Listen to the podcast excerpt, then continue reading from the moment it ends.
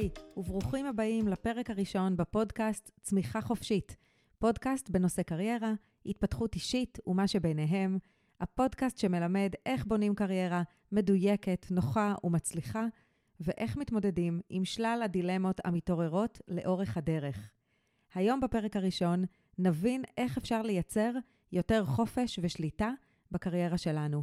אני מאוד מתרגשת להקליט את הפרק הזה, אני מתכננת את זה כבר די הרבה זמן, והנה זה סוף סוף קורה. אז למי שעדיין לא מכיר אותי, אני קרן מנור, מאמנת אישית מוסמכת. אני מלווה אנשים בתהליכי שינוי בקריירה.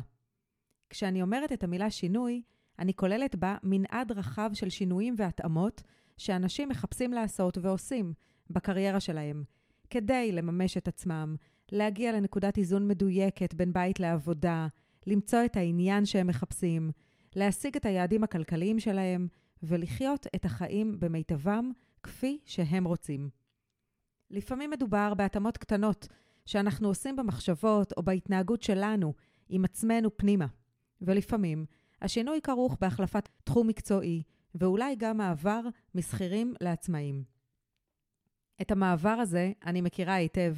אני בהכשרתי רואת חשבון, בעלת תואר ראשון בכלכלה וחשבונאות, ותואר שני במנהל עסקים, שניהם מאוניברסיטת תל אביב. עסקתי בכספים קרוב ל-20 שנה.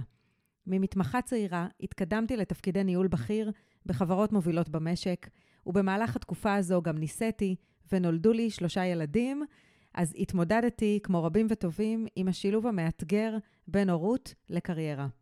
בשלב מסוים החלטתי להגשים חלום ישן ולעשות שינוי. עזבתי את העבודה ולמדתי אימון. אני מתמחה באימון קריירה, ובשנים האחרונות אני עצמאית, אני מלווה אנשים אל המימוש העצמי שלהם. אני עוד אדבר הרבה בפרקים הבאים בפודקאסט על כל העניינים הכי בוערים ומטרידים בנושא קריירה, שמגיעים מהשטח, מהקליניקה שלי, וכמובן, גם מהניסיון האישי שלי ושל אנשים סביבי. אבל כמו שאמרתי, את הפרק הראשון החלטתי להקדיש לאחד הנושאים, או יותר נכון הערכים, שהכי חשובים מבחינתי, חופש. בשנים שלפני השינוי שאני עשיתי בקריירה, שאלתי את עצמי לא מעט, מה הכי חשוב לי? והתשובות שלי בעיקר הסתובבו סביב כסף, יכולת השתכרות טובה, עבודה עם אנשים, למידה מתמדת והתקדמות.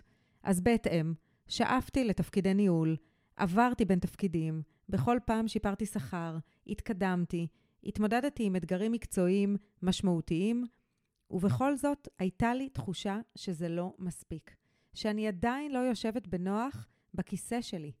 עד שנפל לי האסימון, וזה לקח לי כמה שנים טובות, אני צריכה יותר חופש. ואני לא מתכוונת למובן הפשטני של ימי חופשה, שגם את זה אני מאוד אוהבת, אלא במובן של יותר שליטה על היומיום שלי, על ההחלטות שאני מקבלת, על מה שאני עושה כשאני קמה בבוקר. אני כל הזמן חשבתי שככל שאני אתקדם, יהיה לי יותר חופש, אני אהיה אדון לעצמי.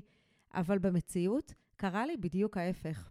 האחריות הרבה שנוספה כל פעם על כתפיי, לא אפשרה לי לשחרר. הרגשתי ממש ממש כבולה.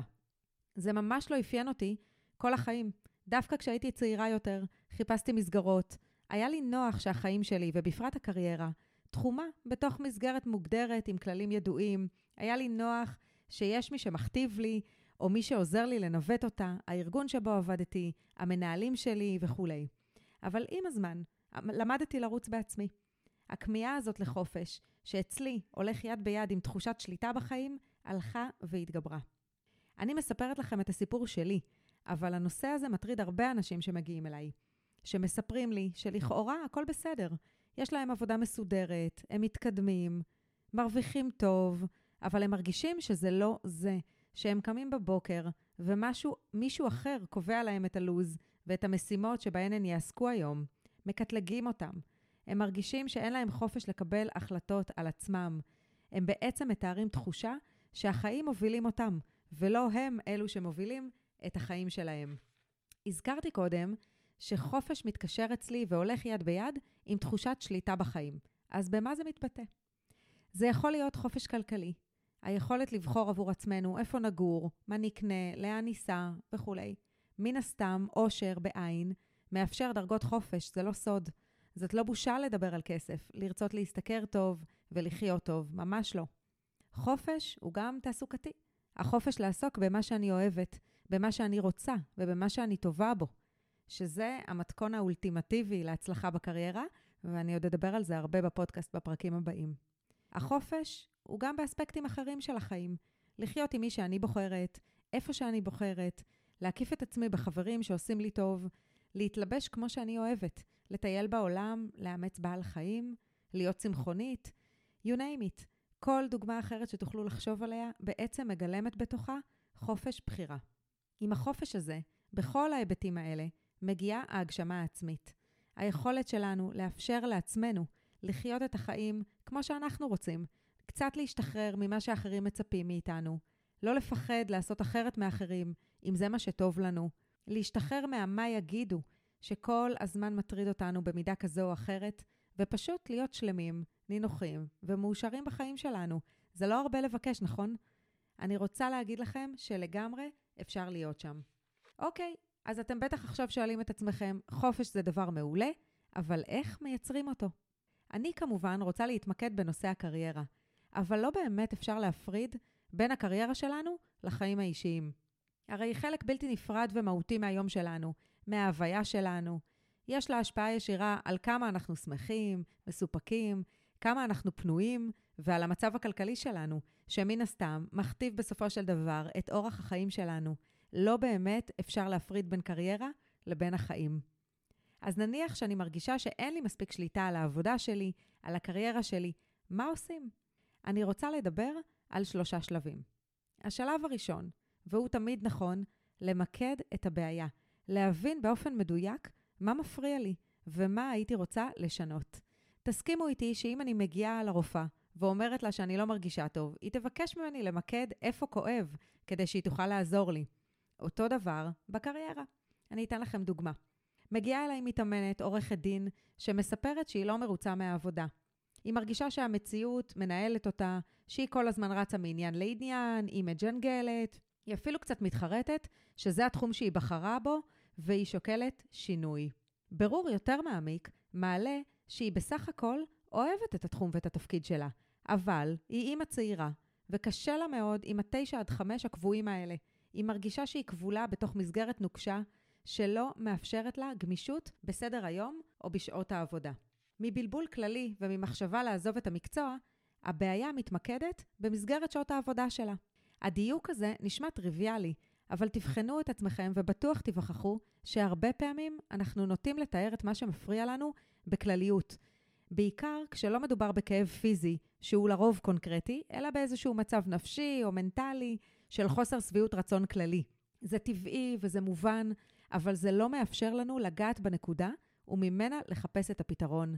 הנושא הזה של דיוק הוא טריקי, ואני יכולה להגיד לכם שבתהליכי האימון שלי, הרבה פעמים חלק ניכר מהאימון עוסק בזה, ומשם הדרך לפתרון כבר הרבה יותר קצרה וברורה. בשלב השני, אני שואלת את עצמי שאלה מאוד פשוטה. מה צריך להתקיים שלו היה מתקיים עכשיו במציאות הנוכחית, הייתי מרגישה יותר טוב. שימו לב שאמרתי יותר טוב. לא אמרתי הייתי מרגישה מושלם. אני רוצה להבין מה יכול לשפר את התחושה שלי יחסית למצב שאני נמצאת בו היום.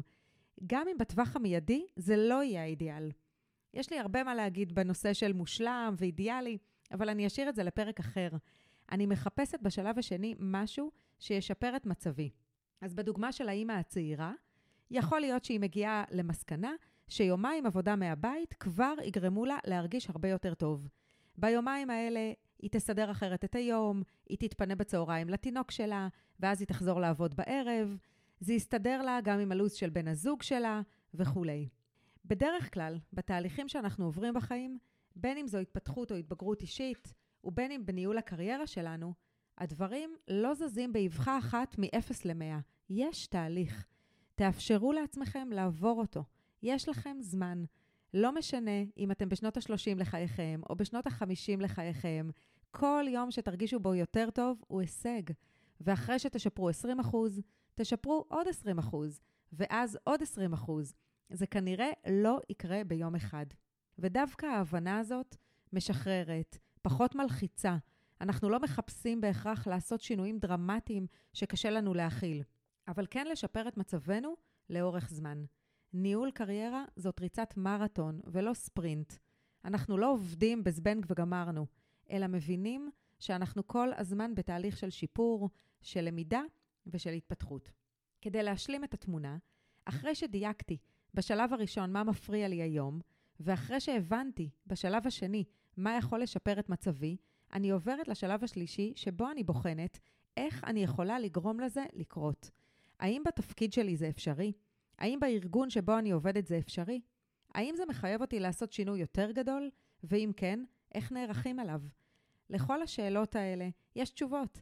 אני אדבר בפרקים הבאים על איך מתמודדים עם הדילמות האלה ועל פתרונות אפשריים. הגענו לסיום הפרק הראשון. אני רוצה להודות לכם שהאזנתם, ואשמח שתשתפו אותי בתובנות שלכם ובתכנים שהייתם רוצים לשמוע בפרקים הבאים. אתם מוזמנים להיכנס לאתר שלי בכתובת www.קרנמנור.com. תמצאו את החלק של דברו איתי ותוכלו לשלוח לי שם הודעה, מייל או אס.אם.אס. אני מבטיחה לענות ולהתייחס. נתראה בפרק הבא של צמיחה חופשית והמשך יום מצוין.